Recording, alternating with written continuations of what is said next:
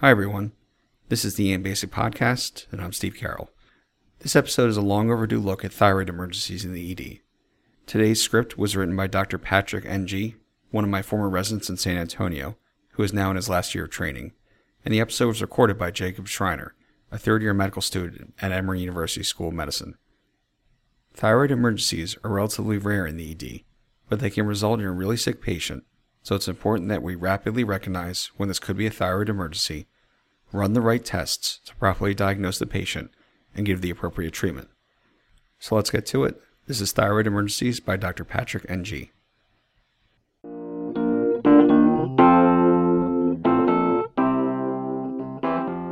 Hey, and welcome back to EM Basic. My name is Jake Schreiner, and I'm an M2 working with Dr. Carroll.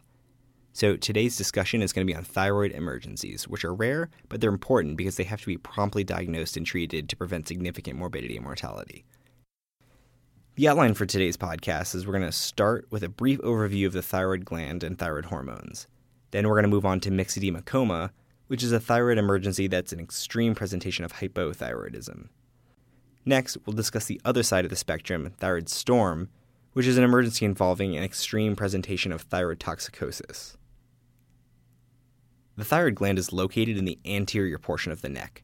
It's a bilobed structure that's connected by an isthmus. It's uh, often described as looking like a butterfly. A normal thyroid, when palpated, is mobile, non tender, and without masses or gross asymmetries. Some abnormal findings on exam that can clue you into thyroid pathology would include an enlarged or painful thyroid gland or one with multiple nodules. The thyroid produces T3 and T4, which are collectively known as thyroid hormones. T3 is the active form of the thyroid hormones, and they're involved in the growth and development of children, and they regulate basic metabolic rate, the cardiovascular system, the gastrointestinal system, and the CNS. Thyroid hormone production is regulated by the hypothalamus, pituitary, and thyroid gland axis. It's a negative feedback system, which means that when T3 and T4 are produced by the thyroid, they negatively feed back on the hypothalamus and the pituitary gland, which causes these two structures to produce less thyroid releasing hormone, TRH, and thyroid stimulating hormone, TSH, respectively. This keeps the amount of thyroid hormone in the body at the correct physiologic levels. Dysfunction in this regulatory system can cause one to have either too much or too little thyroid hormone, thus leading to thyroid hormone pathology. Important items on the history and physical that should prompt you to think about thyroid emergencies include a personal or family history of thyroid pathology, malignancy, certain medications, or a painful and enlarged thyroid. There are many signs and symptoms that can be consistent with thyroid pathology. Symptoms that are consistent with hyperthyroidism include, but aren't limited to, heat intolerance, palpitations, anxiety, sweating, and diarrhea. Patients with a low thyroid hormone level can present with hair loss, dry skin, constipation, weight gain, and fatigue. Not all patients with a thyroid pathology will present with these constellation of symptoms. At times, the presentation can be subtle, but with any or all of these symptoms, thyroid pathology should be considered in your differential. It should prompt you to consider obtaining a TSH level to help further guide diagnosis and treatment in your patients. Patients that do not have enough thyroid hormone are considered to be hypothyroid. Hypothyroidism is classified into either primary hypothyroidism, where there's a failure of the thyroid gland to produce hormone, or secondary hypothyroidism, where there's not enough TRH or TSH produced due to failure of either the hypothalamus or the pituitary gland. Primary hypothyroidism accounts for the majority of the cases of hypothyroidism. Remember, that's when your thyroid gland itself doesn't make enough of the hormone. Primary hypothyroidism can be caused by multiple etiologies, including, but not limited to, Hashimoto's thyroiditis, drugs that damage the thyroid, or deficiency of iodine. Other causes, such as masses and ischemic events like Sheehan syndrome with postpartum hemorrhage, can cause hypothalamic or pituitary pathologies leading to secondary hypothyroidism. Hypothyroidism can be treated with thyroid hormone supplementation. Patients that have an underlying hypothyroidism can be pushed into myxedema coma, which is one of the thyroid emergencies I'd mentioned earlier. There are a lot of reasons why patients who have hypothyroidism can be pushed into myxedema coma. Uh, such etiologies include, but are not limited to, drugs, infection, medication noncompliance, congestive heart failure, trauma, GI bleeds, uh, electrolyte imbalances, etc. Essentially, any factor that causes stress to the body can push the patient with underlying hypothyroidism into myxedema coma. Uh, as I mentioned earlier, the thyroid plays a role in the regulation of several organ systems, so patients in myxedema coma can be expected to have dysfunction of these systems. For example, patients with myxedema coma can have a decreased hypoxic respiratory drive and thus a decreased respiratory rate. Cardiovascular dysfunction can present with bradycardia, heart blocks, and abnormal intervals. Patients with severe hypothyroidism can also present with bleeding problems and altered mental status. Typically, patients with myxedema coma are elderly females with an underlying hypothyroidism who present with features of organ dysfunction like the ones I just described. Once myxedema coma is diagnosed, one must act promptly to secure the ABCs and start supportive measures, including fluids, oxygen, and continuous cardiac monitoring. Some labs you should think about drawing include your CBC, a basic metabolic panel, and TSH, and you should look for a precipitant such as an infection or recent medication change. Lastly, repletion of the thyroid hormone is needed. So there's some discussion in the literature on whether or not T3 monotherapy, T4 monotherapy, or a combination of T3 and T4 is most effective in treating myxedema coma, but currently there's no consensus answer, and the treatment regimen seems to be provider dependent. Some reports have shown that the use of T3 in treatment is associated with an increased risk of arrhythmia. So, with this adverse effect in mind, monotherapy with T4 has been reported to be the preferred management option by certain providers. Just keep in mind when you're using monotherapy with T4 to treat myxedema coma, the recommended dose is 200 to 500 micrograms IV over one hour. You have to consider using lower doses in patients with a history of cardiac disease. Additionally, corticosteroids in the form of either dexamethasone 2 to 4 milligrams IV every 6 hours or hydrocortisone 100 milligrams IV every 8 hours should be considered. Disposition to the ICU for continued treatment is indicated. Okay, now we're going to switch gears and talk about thyrotoxicosis, which is a state where there's a surplus of thyroid hormone, and the extreme of thyrotoxicosis is known as thyroid storm. As with hypothyroidism, there's a long list of causes of thyrotoxicosis, Graves' disease is the most common etiology, and other etiologies uh, include but are not limited to a toxic multinodular goiter, subacute thyroiditis, or overdose of medication.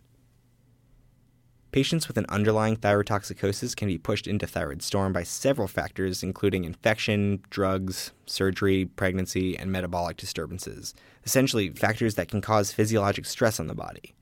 Clinically, patients in thyroid storm can present with cardiovascular, GI, and CNS dysfunction.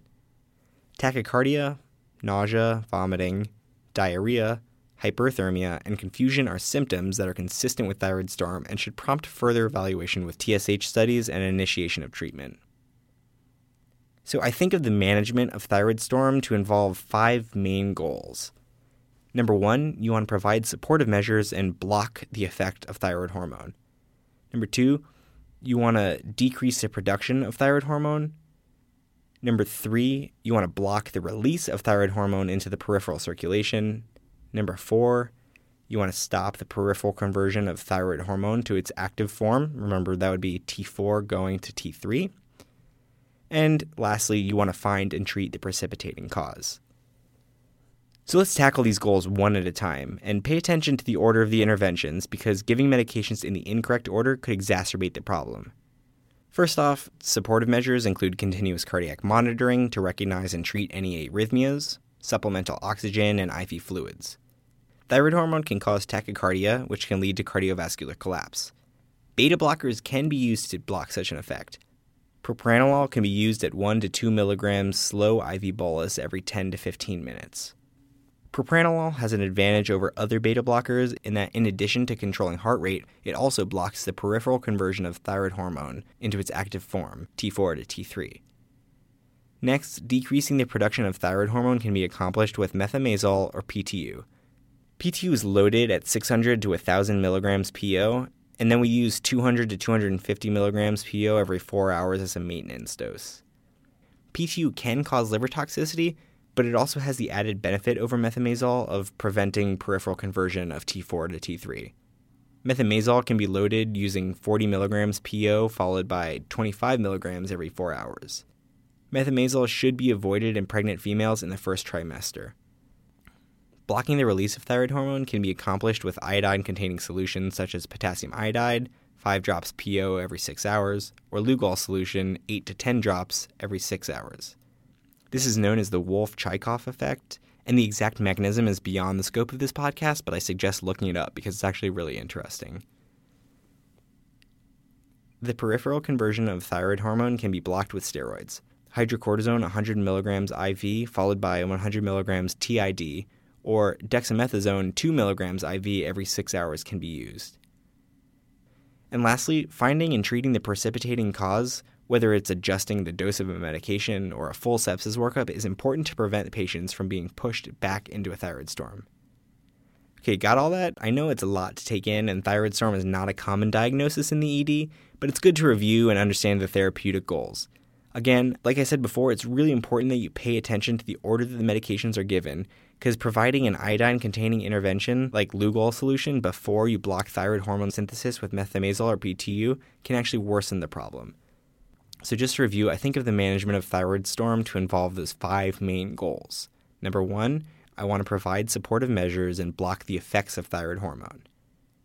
Number two, I want to decrease the production of thyroid hormone. Number three, I want to block the release of thyroid hormone into the peripheral circulation. Number four, I want to stop the peripheral conversion of thyroid hormone to its active form. And number five, I want to find and treat the precipitating cause. So there you have it thyroid emergencies. Just to quickly go over what we covered today, we briefly discussed thyroid anatomy and physiology. We reviewed the hypothalamus, the pituitary, and thyroid gland axis. Then we moved on to discuss hypothyroidism and the extreme of hypothyroidism, myxedema coma, which is a medical emergency. We discussed the pathophysiology of myxedema coma involving a deficiency of thyroid hormone, and that treatment involves supportive measures and the repletion of thyroid hormone in the form of either T3 monotherapy, T4 monotherapy, or combined T3 T4 replacement therapy.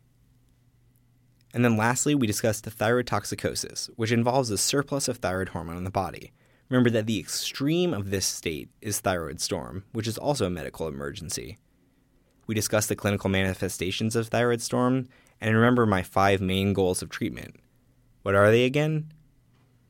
Right. Number one, supportive measures in blocking the peripheral effect of thyroid hormone.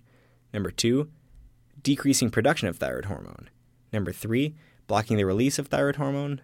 Number four, blocking the peripheral conversion of the thyroid hormone into its active form. And number five, finding and treating the precipitating cause. It could also be helpful for some of you to think about this as the B's. You want to block synthesis, block release, block T4 into T3 conversion. Remember, that's the less active to more active form of thyroid hormone. And you can do this with corticosteroids, PTU, or even propranolol. And you want to use a beta blocker. And before I go, just one last thing. If you find yourself really interested in thyroid emergencies, specifically thyroid storm, the EMCrit podcast did what I thought was a fantastic episode on Thyroid Storm. You can find it on their website, emcrit.org. It's podcast episode 149, Thyroid Storm. I think that it's a great resource for anybody who wants a little bit more information than what we went into today. So that's it. Thanks everybody for listening. Remember, if you have any questions, you can direct them to Dr. Carroll at steve at embasic.org. And until next time, this is Jake Schreiner with the EM Basic Podcast, signing off.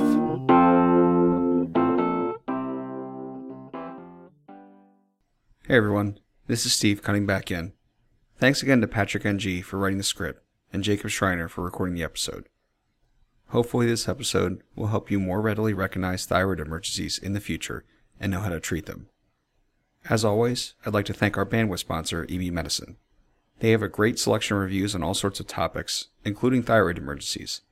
In fact, their review of thyroid emergencies is available for free on their website, even if you don't have a subscription. The review is from 2009, but not too much has changed about these emergencies since then. I'll put a link to the free issue in the show notes.